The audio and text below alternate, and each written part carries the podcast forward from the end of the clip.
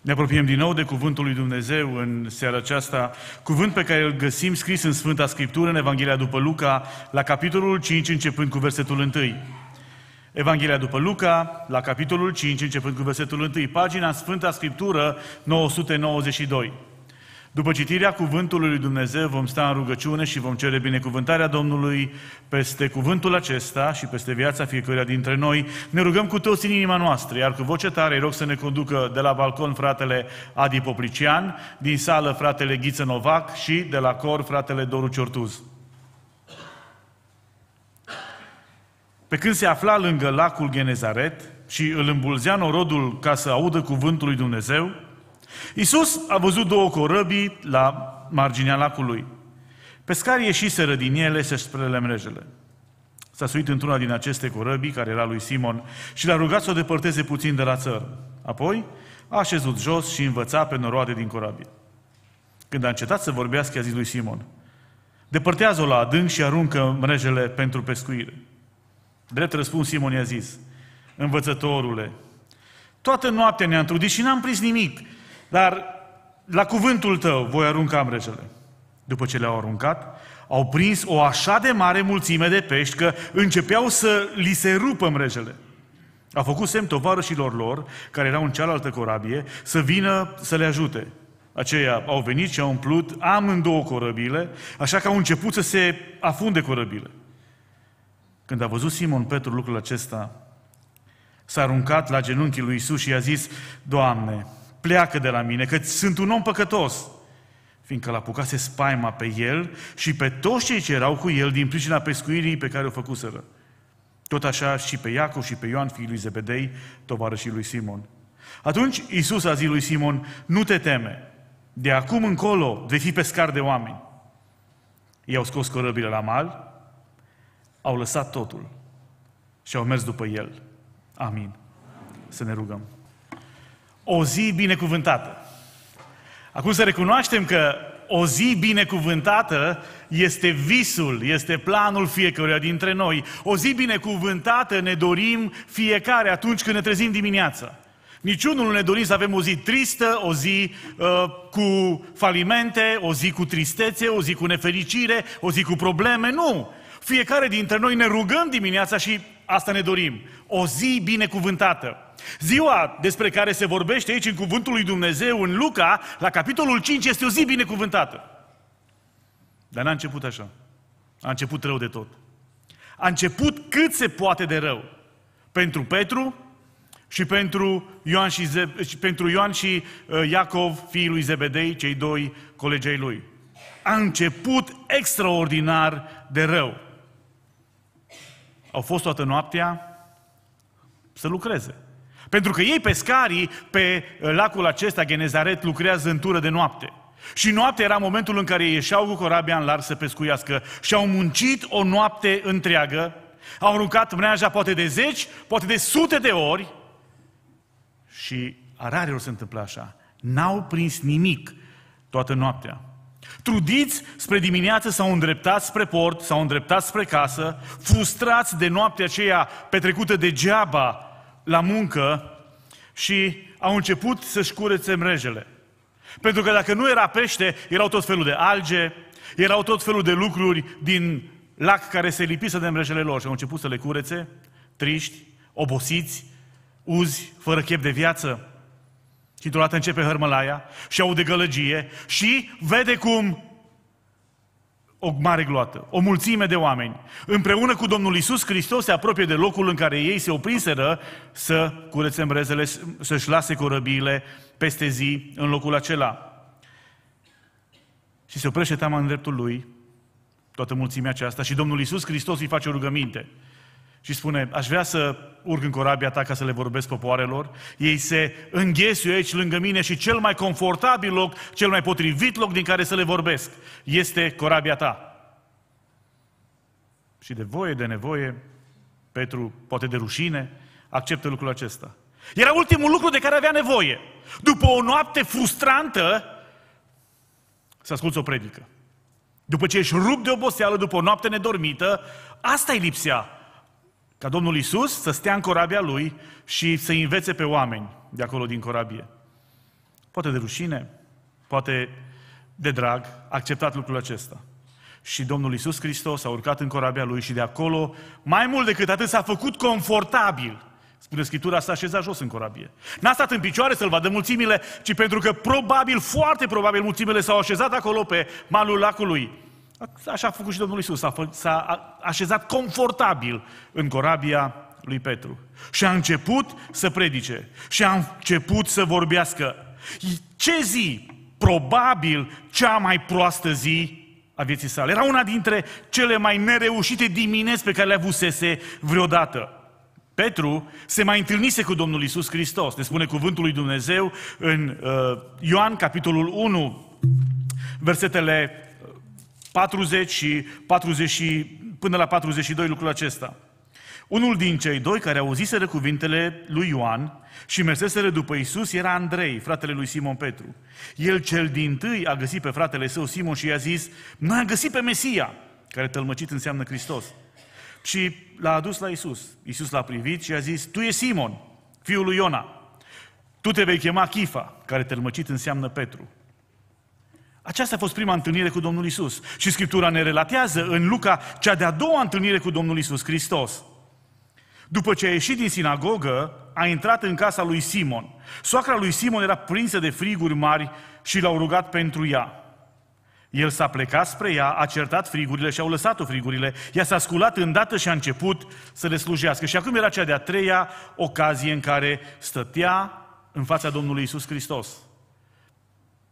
Și cu ocazia aceasta, cuvântul lui Dumnezeu a fost propovăduit, a fost predicat din corabia lui. Aparent este cea mai nefericită zi posibil. Dar realitatea este că ziua aceasta nefericită, ziua aceasta tristă, ziua aceasta care începuse așa de rău, s-a terminat într-un mod extraordinar și a fost pentru Simon o zi binecuvântată. A fost pentru Simon ziua în care a devenit ucenic al Domnului Isus Hristos. A fost pentru Simon ziua aceea la care poate visa de ani de zile. Și dacă Dumnezeu ne ajută, vom mai medita la textul acesta să vedem pe Petru într-o altă perspectivă. Dar în această după amiază aș vrea ca mesajul acesta să fie pentru cei ce v-ați întâlnit cu Domnul Isus. Poate ați auzit cine este El, așa cum altă dată Petru auzise de la Andrei, de la fratele lui. Ați auzit cine este Domnul Isus Hristos? Știți că este Fiul lui Dumnezeu? Ați auzit despre misiunea Lui? Despre faptul că a venit pe pământul acesta să moară la Golgota pentru noi cei păcătoși? Ați auzit despre El? Și poate ați și experimentat rugăciunile ascultate ca și Petru. Poate a intrat în casa dumneavoastră făcând o minune, vindecând pe unul dintre cei dragi ai dumneavoastră, sau atingându-se de dumneavoastră în momentele grele, de probleme, de frământări, de necazuri prin care ați trecut. Și în felul acesta l-ați cunoscut pe Domnul Isus Hristos, dar nimic nu s-a schimbat în relația dumneavoastră cu El. Relația a rămas la același nivel. El este musafirul, El este acela la care ne rugăm când avem nevoie, El este în casa căruia venim din când în când la rugăciune și un lucru bun acesta, dar nu e suficient. În seara aceasta Dumnezeu ne vorbește și vă vorbește în mod special dumneavoastră celor ce sunteți musafiri acasă Domnului această seară și are o învățătură și o invitație pentru dumneavoastră. Dar în același timp, mesajul acesta este și pentru fiecare dintre noi, cei ce suntem copii al lui Dumnezeu. Cei ce ne-am întâlnit cu Domnul Isus Hristos și ca pentru o altă dată am lăsat totul și l-am urmat. Am plecat pe calea Lui. Ne-am pocăit de păcatele noastre și am mărturisit credința noastră în Domnul Isus Hristos în apa botezului. Și am pornit pe drumul acesta, am început și noi așa de frumos, într-o zi binecuvântată, să fim ucenicii Domnului Isus Hristos. Dar dedicarea noastră lasă de dorit. Dedicarea noastră nu este ce ar trebui să fie cu adevărat. Și trăim un creștinism formal și ne vedem la casa Domnului rar și nu ne bucurăm de părtășie cu frații noștri și creștinismul nostru este ca apa sfințită. Se spune despre apa sfințită că nici ne ajută, nici nu strică. Și așa suntem noi. Noi, în loc să fim starea pământului și să dăm gust lumii în mijlocul căreia trăim, lumea nici nu se sizează că suntem creștini. Poate, poate suntem oameni de succes și avem succes profesional și poate ne definim ca fiind profesioniști, ne definim ca fiind părinți, ne definim ca fiind soți, soții, ne definim ca fiind vecini cum se cade, dar identitatea noastră creștină este undeva pe locul 6, 7, 9. Și poate sunt oameni care ne știu de luni și de ani de zile și ei nu știu că noi suntem creștini practicanți, ei nu știu că noi suntem pocăiți, ei nu știu că noi suntem copii ai lui Dumnezeu. Și pentru noi, dacă suntem în situația aceasta, dacă suntem pocăiți de ani de zile și totuși nimic nu s-a schimbat în viața noastră de atunci, nu suntem mai sfinți, nu-L iubim mai mult pe Dumnezeu sau din potrivă, am fost în dragostea din tâi și l-am iubit pe Domnul cu toată inima și l-am slujit pe Dumnezeu și ușor, ușor, ușor, dragostea noastră pentru Dumnezeu s-a răcit și noi am ajuns să avem un creștinism de formă. Mesajul lui Dumnezeu în seara aceasta este și pentru cei ce suntem în această situație. Pentru că vom privi la cuvântul lui Dumnezeu și vom vedea ce s-a întâmplat în ziua aceea. Ce s-a întâmplat de o zi care începea atât de rău. A ajuns să fie o zi binecuvântată. A ajuns să fie ziua dedicării totale a lui Petru. El care știa cine este Isus. Acest Iisus care intrase în casa lui și care făcuse o minune, este ziua aceasta binecuvântată. Și să o recunoaștem, ne dorim fiecare dintre noi. Să avem o zi binecuvântată. Să avem o zi binecuvântată în care îl primim pe Domnul Isus Hristos în inima noastră. Și să avem o zi binecuvântată în care ne rededicăm lui Dumnezeu cu tot ceea ce suntem și cu tot ceea ce avem. Și aceea aș vrea să privim pentru câteva minute în Scriptură și să vedem ce a făcut Petru în ziua aceea. De ea a devenit o zi binecuvântată. Ce a făcut Petru în ziua aceea de a ajuns să aibă o viață binecuvântată. Vom privi la ce a făcut Petru în ziua aceea și să învățăm ce trebuie să facem noi. Ca zilele noastre care încep, poate așa de rău, așa de trist, cu falimente, cu tristețe, cu oboseală, să devină zile binecuvântate. Și primul lucru pe care îl observăm aici în Sfânta Scriptură este în versetul 3. Spune cuvântul lui Dumnezeu, s-a suit într-una din aceste corăbii care era lui Simon și l-a rugat să o depărteze puțin de la țărm. Apoi a șezut jos și învăța pe noroade din corabie. Acesta este primul lucru. Primul lucru este că Petru și-a pus corabia la dispoziția lui Dumnezeu. Realitatea e că era un moment total nepotrivit. Așa cum am amintit lucrul acesta. Era un moment nepotrivit, era rup de oboseală, o noapte întreagă, aruncase mreaja în stânga, în dreapta, frustrarea că de fiecare dată o scotea numai cu mizerii, fără vreun pește. Era deja obosit, era timpul să se odihnească și în momentul acela nepotrivit, Domnul Iisus Hristos vine cu cererea. Nu mai spune, vreau să urc în corabia ta, zice, dar dă și un pic mai încolo, dă puțin de la țărm să mă vadă toți oamenii să pot să le vorbesc. Și Petru, poate strâmbându-se, poate strâmbându-se pe față se vedea lucrul acesta, dar poate s-a strâmbat cumva în inima lui și a zis, asta e situația, am ratat iarăși somnul de dimineață, s-a mai dus o zi și totuși, el nu l-a refuzat pe Domnul Isus. Nu știm care a fost motivația lui, dar realitatea este că nu l-a refuzat pe Domnul Isus în cererea pe care a făcut-o. Existau, existau și alternative. Era cealaltă corabie. Probabil, foarte posibil, era la fel de bună ca și corabia lui Petru. Corabia lui Ioan și Iacov, fiii lui Zebevedei. Colegii lui aveau o corabie probabil la fel de bună. Mai era o altă situație, o altă soluție. Ca poporul să se pocăiască. Adică să nu se mai îmbulzească așa, să stea liniștit, să asculte cuvântul pe care Domnul Isus vrea să le spună, era și varianta aceasta, posibilitatea aceasta, și Mă gândesc că Petru s-a, și-a dorit așa să fie, oamenii ăia să fie uh, mai puțin uh, agitați și să lase pe Domnul să vorbească chiar din mijlocul lor. Exista varianta aceasta pentru că până la urmă corabia nu ia în von. Și putea să-i spună Domnului Iisus, îmi pare rău, uh, poate n-ai noțiunea termenilor, asta e o corabie, nu ia în von. Dacă vrei să predici, e sinagoga în sat, du-te și predică acolo. Ăsta nu e un loc potrivit ca să predici tu Evanghelia. Ăsta nu e un loc potrivit să înveți pe oameni din cuvântul lui Dumnezeu. Nu e locul potrivit corabia mea. Așa că, vezi în altă parte. N-a făcut lucrul acesta. Avea motive să o facă și totuși a pus corabia la dispoziția Domnului Isus Hristos. Și realitatea, dragii mei, este că Dumnezeu așteaptă ca noi să facem exact același lucru. E adevărat, noi nu avem corăbii, Poate dacă am locuit în Constanța am avea, poate dacă am locuit măcar la Moldova Nouă sau Coronini, am avea o barcă cu care pescuim pe Dunăre, dar noi nu avem așa ceva. În schimb, Dumnezeu ne-a binecuvântat și pe noi. Chiar dacă nu avem o corabie, Dumnezeu așteaptă ca ce este al nostru să fie și al Lui. Ce ne-a dat El nouă să împărtășim cu El, pentru că Cuvântul lui Dumnezeu ne aduce aminte de fiecare dată când îl citim și ne întreabă ce ai și să nu fi primit. Ce ai adus tu în lumea aceasta de spui că este al tău? Este ceva ce ți aparține ție și nu ți-a dat Dumnezeu lucrul acela? Scriptura ne spune că Domnul este pământul cu tot ce este pe el și atunci de ce te comporți ca și când ce ai tu este al tău? Și Doamne ferește să se atingă cineva de ce e al nostru. Noi, români, avem un simț al proprietății extraordinar de bine dezvoltat. Mi-aduc aminte când uh, eram la începutul bisericii, aici prin 2002 au venit frații din America și noi le-am spus, următorul pas în construcție este să facem gardul. Și mi-am că a fost o ședință de comitet foarte lungă, fiindcă ei nu pricepeau de ce e nevoie de gard. De ce o biserică s-ar limita în felul acesta? De ce ar trebui să-și delimiteze proprietatea cu un gard și mai ales de ce să-și delimiteze proprietatea cu un gard de 2 metri? Oamenii au plecat din România și n-au înțeles lucrul acesta. N-au înțeles cultura noastră, pentru că aceasta e cultura noastră. Noi vrem ca cei al nostru să fie împrejmuit de garduri. Să se știe că e al nostru, să nu vină nimeni, să nu treacă nimeni pe ei, să nu poate nimeni să se atingă de cei al nostru.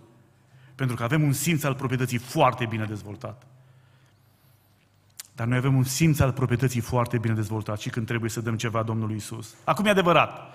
Noi spunem că dacă Domnul ar veni și ne-ar cere ceva, noi cu siguranță i-am dat. Dar a venit Domnul printr-un frate nevoiaș. Și ne-a spus, nu pot să-ți dau nimic. A venit Domnul la noi printr-un om care avea nevoie să-l ajutăm cu ceva. Poate cu un drum cu mașina, poate cu o vorbă bună, poate cu o parte din banii pe care noi am primit de la Dumnezeu, prin binecuvântarea lui Dumnezeu. Am fost noi gata să facem lucrul acesta? Să ne punem ce avem și ce am primit la dispoziția lui Dumnezeu? Simon putea să spună, Doamne, eu am doar o corabie. Și poate știți și dumneavoastră replica aceasta. Eu am doar o corabie cu care îmi câștig pâinea. Doamne, dacă aș avea două, una ți-aș da o ție. Știți de unde eu știu? De la frați. Frați care zic, dacă eu aș avea un salariu mai mare, eu aș da un procent mai mare din salariul acela Domnului. Dacă eu aș avea o pensie mai mare, eu știu niște surori care au o pensie mai mare. Dacă aș avea și o pensie ca surorile acelea, eu aș da mai mult, dar n-am. Eu nu pot să dau. Sunt alții care au mai mult, ei să dea. Ei să pună la dispoziția lui Dumnezeu. Simon avea o corabie și pe aceea a dat-o Domnului. Noi avem, e adevărat, doar o pensie, noi avem, e adevărat, doar un salariu, noi adevărat avem doar o mașină, noi avem doar o casă, noi avem doar una, dar ce avem? Suntem chemați să-i dăm Domnului, știți cum? Dând celor ce au nevoie dintre copiii lui Dumnezeu. Pentru că Domnul niciodată, în mod personal, nu va bate la ușa noastră să ne ceară ceva, dar va trimite pe unul din frații lui, din frații noștri, din Fiul lui Dumnezeu care au nevoie de ceva. Și de aceea suntem chemați să fim dedicați lui Dumnezeu, dând lui Dumnezeu tot ceea ce El ne-a dat nouă. Asta înseamnă dedicare. Să privim la mașina, la casa, la resursele pe care le avem, nu ca fiind ale noastre, ci fiind ale lui Dumnezeu care ne-a dat să, să fim o binecuvântare prin ce ne-a dat El. Este chemarea noastră, este gestul pe care Petru l-a făcut și Gestul acesta are de a face cu transformarea unei zile frustrante într-o zi binecuvântate. Apoi, un alt aspect, dincolo de faptul că Petru și-a pus corabia la dispoziția Domnului Isus, este că Petru a ascultat îndemnul Domnului Isus. Acum, gândindu-mă la ce s-a întâmplat atunci, parcă văd ridicolul situației. Vine un tâmplar, vine un teolog, un învățător, la un pescar profesionist și îi spune ce trebuie să facă. Cuvântul lui Dumnezeu ne spune în patru feluri următor. Când a încetat să vorbească, a zis lui Simon, depărtează-o la adânc și, aruncă, și aruncați mrejele pentru pescuire. Omul acesta era un, un tâmplar care cunoștea foarte bine cuvântul lui Dumnezeu, era un învățător, oamenii îl ascultau, dar care nu ni se spune Scriptura că ar fi pescuit vreodată. Și vine la un pescar cu experiență, la un pescar profesionist și îl învață el cum să facă. Nu este o situație ridicolă aceasta. Așa este. Cum să vină omul acela să-l învețe? Și Petru putea să aducă argumente pentru că circumstanțele erau potrivnice. Deja era zi, deja nu se mai pescuia în lacul acela, deja era oposit, extenuat după o noapte de lucruri și putea să spună, Doamne, te pricep la predici, am ascultat una bună chiar acum, ai o învățătură foarte frumoasă, dar lasă-mă pe mine că eu mă pricep la pește. Nu-i momentul, nu e, zi, nu e clipa potrivită, nu e locul potrivit să o depărtez puțin de la adânc, măcar să dacă mergeam în mijlocul lacului, Doamne, nu e nicio șansă. Las că știu lucrul acesta. Dar Petru, Petru nu face în felul următor. Petru nu zice așa. Petru răspunde în versetul 5, ne spune Scriptura, învățătorule. Cu alte cuvinte, reproșează și zice, toată noaptea ne-am trudit și n-am prins nimic. Dar, dar la cuvântul tău voi arunca mrejele.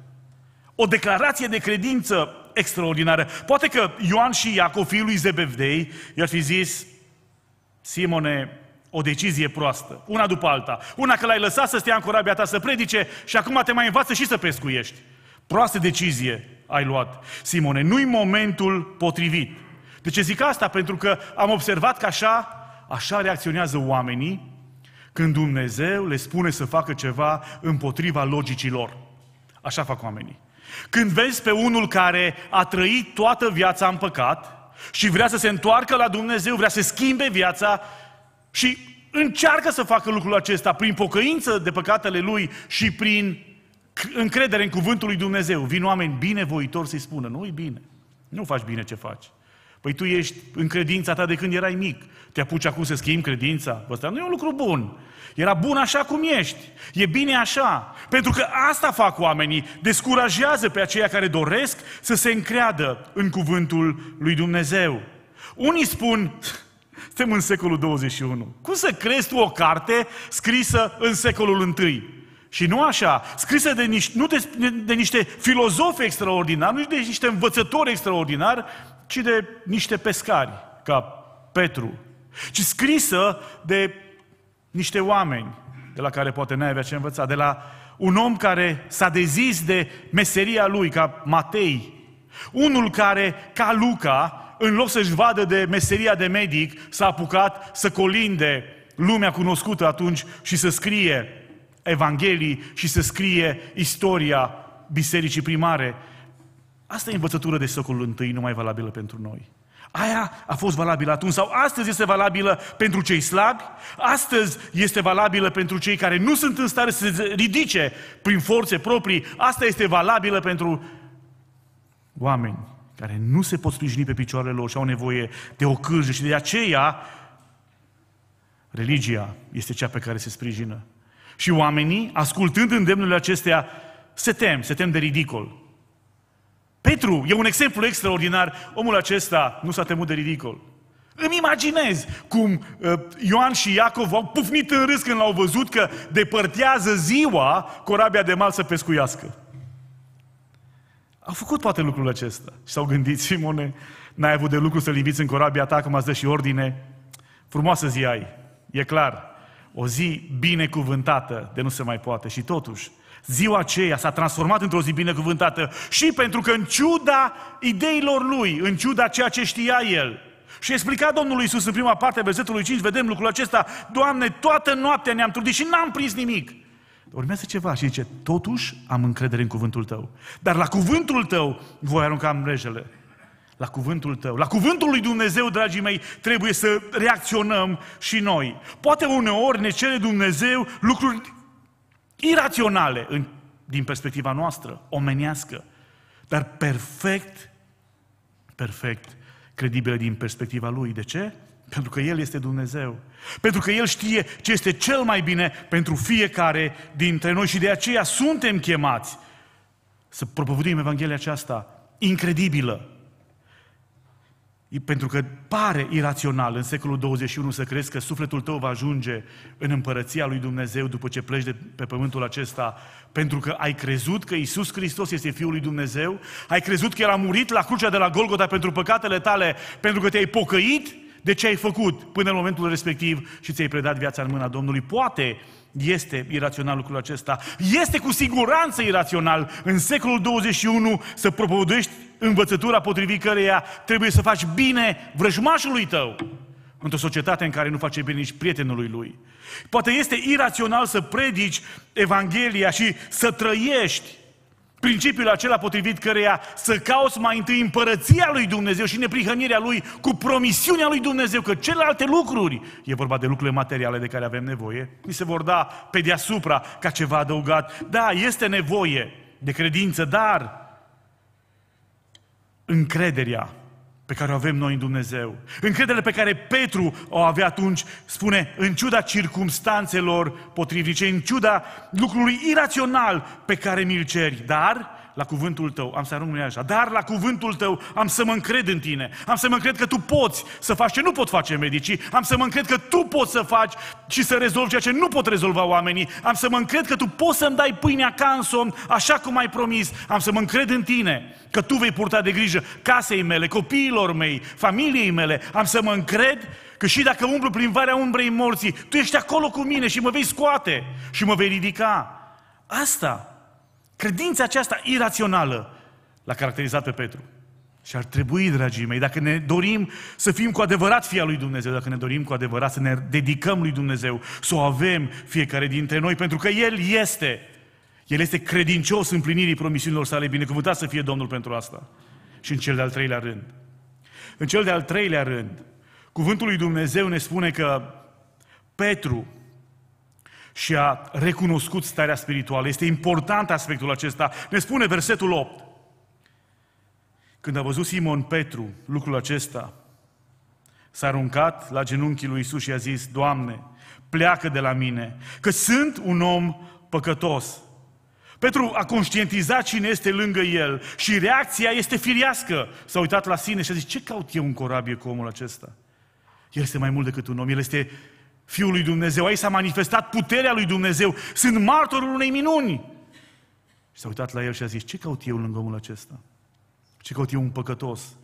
Ce caut eu unul care trăiesc prin vedere și care mă ocup de peștele ăsta de dimineața până seara și seara plec pe lac să-l pescuiesc din nou. Ce caut eu un om păcătos lângă omul acesta? Doamne, nu sunt vrednic, nu sunt vrednic de binecuvântarea Ta. Doamne, el în loc să spună, Doamne, mă bucur că m-ai binecuvântat, privește la sine și zice, binecuvântarea asta nu-i pentru mine. Bunătatea asta ta nu-i pentru mine. Vindecarea asta ta nu-i pentru mine. Iertarea ta nu-i pentru mine. De ce? Pentru că sunt un om păcătos. Dumnezeu, dragii mei, ne-a binecuvântat și pe noi. Dumnezeu ne-a vindecat, Dumnezeu ne-a iertat, Dumnezeu ne-a eliberat, Dumnezeu ne-a ridicat, Dumnezeu ne-a protejat, Dumnezeu ne-a călăuzit, Dumnezeu a făcut minunile acestea în viețile noastre. Aceasta este realitatea. Care e însă reacția noastră? E foarte important. E foarte important cum am reacționat la binecuvântarea lui Dumnezeu. E foarte important cum am reacționat într-o zi care Dumnezeu a vrut să fie o zi binecuvântată. Cum am reacționat într-o zi în care Dumnezeu și-a revărsat binecuvântarea peste noi, peste familiile noastre, important. Poate ne-am spus, dacă nu eu cine? Dacă nu pe mine să mă binecuvintez, Doamne, eu care duminică de duminică merg la biserică, eu care te slujesc în cor, eu care te slujesc prin predicare, eu care te slujesc într-un fel sau într-altul, dacă nu pe mine, păi pe cine să binecuvintezi? Doamne, e normal că m-ai binecuvântat, că eu sunt copilul tău, că eu te-am mărturisit în apa botezului. Doamne, e normal să-ți revești binecuvântările peste mine. Și credem că merităm binecuvântarea lui Dumnezeu. Dacă nu pe mine care sunt bun, care sunt pocăit, care sunt credincios, care sunt sfânt, pe cine? Este și cealaltă reacție. Și cealaltă, dragii mei, este reacția potrivită. Ne uităm în viețile noastre să realizăm. Chiar nu merităm. Chiar nu merităm binecuvântările de care Dumnezeu ne face parte. Chiar nu, bine, nu merităm ca Dumnezeu să se poarte cu atâta bunătate, cu atâta dragoste, cu atâta îndurare, cu atâta milă. Chiar nu merităm lucrul acesta. Pentru că dacă suntem ceva, pocăiți, sfinți, lucrători, dedicați lui Dumnezeu, fie tot prin harul lui. Dacă avem ceva, dacă am realizat ceva în viața aceasta, poate din punct de vedere material, din punct de vedere profesional, din punct de vedere al familiei, am realizat, nu pentru că noi suntem înțelepți, nu pentru că noi suntem pricepuți, ci pentru că El ne-a binecuvântat. Și când privim la viețile noastre, nu putem să spunem decât, Doamne, nu merit binecuvântarea Ta. Doamne, mi-ai făcut atât de mult bine și eu mă uit la viața mea și realizez că nu sunt ce ar trebui să fiu. Și, Doamne, de aia recunosc, nu merit binecuvântarea Ta. Petru a simțit atunci ce a simțit mai târziu Moise. După 40 de ani de pustie, vine Dumnezeu la Moise și spune, am pregătit o lucrare extraordinară pentru tine. Și Moise se uită în viața lui și zice, prea greu, nu-i pentru mine. Doamne, nu sunt în stare, nu sunt capabil, nu voi avea credibilitate. Doamne, nu voi putea să fac lucrurile aceasta. Am limitările mele și am imperfecțiunile mele și, Doamne, nu sunt în stare la aceasta. Și când Dumnezeu îi demontează toate argumentele, zice, Doamne, dar trimite pe cine vei vrea să trimiți, că nu meri să fac asta. Nu sunt bun pentru asta. Și, mii de ani mai târziu, Petru are aceeași reacție spunând, Doamne, asta nu-i pentru mine. Doamne, pleacă de la mine că sunt un om păcătos. Ei, doi lideri înăscuți, doi lideri extraordinari, doi oameni, unul care a condus poporul lui Dumnezeu prin pustie până în Canaan, timp de 40 de ani, și altul care a fost liderul bisericii primare, Apostolul Petru. Oamenii aceștia privesc în viața lor la un moment dat și spun, nu eu, Doamne, nu-i pentru mine. Și unii suntem ca și ei, și aceasta e realitatea. Nu merităm. Nu merităm harul lui Dumnezeu, nu merităm îndurarea lui Dumnezeu, nu merităm slujirea pe care El ne cheamă să o avem, nu merităm resursele pe care le avem. Toate binecuvântările pe care le-a dat, Doamne, recunosc, pleacă de la mine că sunt un om păcătos. Doamne, sunt nimic, nu merit nimic. Când mă compar cu cei din jur, da, poate când mă compar cu frații mei ajung să spun, eu sunt cineva, eu sunt mai sfânt ca el, eu sunt mai dedicat ca ea, eu recit mai bine, eu cânt mai bine, eu sunt cineva, eu sunt bun, eu sunt indispensabil lucrării lui Dumnezeu, eu sunt cineva în biserica aceasta. Dar când ajungem să ne comparăm cu Domnul, realizăm, Doamne, sunt un om păcătos, sunt un fir de nisip, Doamne, sunt nimic în, înaintea Ta. Nu mă pot îndreptăți, Doamne, înaintea Ta și orice argument aș aduce, recunosc, nu, nu sunt ce ar trebui să fiu, pleacă, Doamne, de la mine că nu meri binecuvântarea Ta. Și aș vrea să spun și în această seară prietenilor care sunt împreună cu noi, musafirilor noștri, că bunătatea lui Dumnezeu, modul în care Dumnezeu s-a atins de dumneavoastră și v-a binecuvântat, spune cuvântul lui Dumnezeu că bunătatea lui Dumnezeu ne îndeamnă la pocăință. Atunci când vedem mâna lui Dumnezeu în viața noastră, atunci când vedem binecuvântarea pe care El o lasă peste noi, fără să merităm, că suntem niște oameni păcătoși, reacția la care se așteaptă Domnul Isus este să răspundem bunătății lui Dumnezeu cu pocăință. Recunoscând că suntem păcătoși este primul pas spre iertare. Spre a accepta faptul că nu vom ajunge niciodată în cer datorită faptelor noastre bune, a moralității noastre, a generozității noastre, ci dacă vom fi vreodată în ceruri, se datorează numai harului lui Dumnezeu și binecuvântării lui. Nu știu cum a fost ziua voastră până la ora 8 fără 5 minute. Dar știu cum poate să fie de acum înainte. O zi binecuvântată. Ziua în care v-ați împăcat cu Dumnezeu. Ziua în care ați recunoscut că sunteți iremediabil pierduți pentru că sunteți niște oameni păcătoși.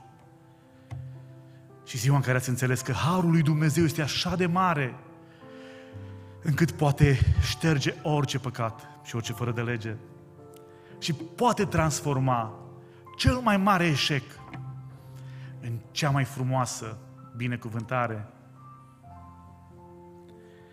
Cuvântul lui Dumnezeu ne spune în versetele 9 și 10 fiindcă l-apucase spaima pe el și pe toți cei ce erau cu el din pricina pescuirii pe care o făcuseră. Tot așa pe Iacov și pe Ioan, fiul lui Zebedei, și lui Simon, atunci Isus a zis lui Simon, nu te teme, de acum încolo vei fi pescar de oameni. Nu te teme că binecuvântarea pe care ți-am dat-o e materială, dar vreau să te binecuvântez mult mai mult. Vreau să dau sens vieții tale. Vreau să-ți găsești destinul, Petru. Și destinul tău nu e să petreci noaptea pe lac adunând pește, ci destinul tău este să fii pescar de oameni. Dragi frați, scumpe surori, la asta ne cheamă Domnul și pe noi. Destinul nostru nu e legat de serviciul pe care îl avem de luni dimineață de la șapte până vineri seara la nouă. Nu. Destinul nostru nu este să alergăm pentru pământul acesta. Destinul nostru este să ne legăm inima de cer. Destinul nostru este să alergăm în rugăciune, în lucrare, cu darul cu care Dumnezeu ne-a binecuvântat. Să alergăm pentru împărăția Lui, fiindcă planul lui Dumnezeu cu noi este să fim lucrători al lui Dumnezeu, să fim oameni dedicați lui Dumnezeu, oameni care renunță la ce au ei, la corabia pe care Dumnezeu le-a dat-o și să o dea Domnului Isus. Oameni care sunt gata în ciuda lucrului irațional pe care îl cere Domnul de la ei, să asculte întotdeauna îndemnul Domnului. Om, oameni care să-și recunoască starea și să spună, Doamne, eu nu pot să fac nimic, dar cred că Tu prin mine poți să faci lucruri mari. Binecuvântat să fie Domnul. Și îmi doresc, dragii mei, cu gândul acesta să plecăm în această seară din locul acesta. Cu gândul că suntem chemați la lucruri mari cu Dumnezeu și pentru Dumnezeul nostru. Amin. Vă invit să ne ridicăm la rugăciune. Tatăl nostru care ești în ceruri, îți mulțumim că în dragostea ta cea mare l-ai trimis pe Domnul Isus Hristos să trăiască pe pământul acesta, să ne învețe cum trebuie să trăim și la vremea potrivită să meargă la Golgota și să moară pentru păcatele noastre. Îți mulțumim, Doamne, că în ciuda falimentelor noastre, în ciuda eșecului, în ciuda dezamăgirii, în ciuda alergării fără de folos din lumea aceasta, Tu, Doamne, vrei să ne binecuvintezi și vrei să ne dai o viață binecuvântată. Îți mulțumim, Doamne, pentru planul pe care l-ai pentru fiecare dintre noi. Și te rugăm în mod special pentru musafirii care sunt în seara aceasta împreună cu noi. Doamne, ajută-i să vadă dragostea Ta. În ciuda stării lor spirituale, ajută-i să înțeleagă că iubești așa de mult, încât ai un plan special pentru viața lor. Și te rog pe noi, biserica Ta, ajută-ne să te iubim din toată inima, să trăim pentru Tine în fiecare zi a vieții noastre, să fim gata de dragul Tău, să renunțăm la ce ne-ai dat pentru o vreme, ca să câștigăm ceea ce nimeni nu ne poate lua, răsplătirea veșnică. Ajută-ne, Doamne, să credem cu încăpățânare în cuvântul Tău, cu toate că El este potrivit societății în mijlocul căreia trăim, irațional. Dar noi ne încredem că Evanghelia, cuvântul Tău, este puterea pe care o avem la dispoziție pentru mântuirea celor ce cred. Ajută-ne să ne încredem în Tine, în metodele Tale neconvenționale, prin care vrei să lucrezi în viețile noastre și îți mulțumim. Îți mulțumim, Doamne, că Tu ai un plan pentru viața fiecăruia dintre noi. Că destinul nostru, menirea noastră pe pământul acesta, sensul vieții noastre nu este să alergăm pentru ce va rămâne pentru totdeauna aici, ci că planul Tău pentru noi este să ne legăm inima, gândirea, mintea, viața, de ce este etern, de valorile nepieritoare, de menirea aceasta frumoasă de a fi pescar de oameni, de a fi o binecuvântare pentru cei ce nu te cunosc pe tine și pentru frații noștri. Doamne, intrăm într-o nouă săptămână și te rugăm frumos să fii cu noi. Te rugăm să ne însoțești, să ne protejezi, să ne binecuvintezi. Și, Doamne, ne dorim să avem zile binecuvântate în această săptămână. Dar le dorim binecuvântate din perspectiva Ta. Dorim, Doamne, nu numai să ne înmulțești avutul nostru, ci să ne mulțești dragostea pentru Tine, să ne faci bogați în fapte bune, să ne dai oportunitatea de a vesti Evanghelia oamenilor de lângă noi. Să ne ajuți, Doamne, ca să fim o binecuvântare. Însoțește-i, Doamne, și pe copii și pe tine în această săptămână. Și dorim să lucrezi la mintea lor, la inima lor. Dorim să-i folosești într-un mod special pe slujitorii de care te vei folosi în această săptămână. Dorim, Doamne, ca în inima lor să fie sădit cuvântul Tău, care la vremea potrivită să aducă rod de mântuire, de dedicare în lucrare. Te rugăm, Doamne, să rămâi și cu cei bolnavi. Urmează și pentru ei o săptămână grea, dar credem că prin Tine poate să fie o săptămână binecuvântată. Atinge-te de ei, de suferințele, de durerile lor. Mângâie, Doamne, pe cei întristați de pierderea celor de și îți mulțumim că Tu vei lucra și îți mulțumim că Tu vei face mai mult decât știm noi să cerem sau să gândim, fiindcă te rugăm în numele Domnului Isus și prin Duhul Tău cel Sfânt și Harul Domnului nostru Isus Hristos, iubirea Tatălui din ceruri și împărtășirea Duhului Sfânt să fie și să rămână cu noi toți acum și în veci de veci. Amin.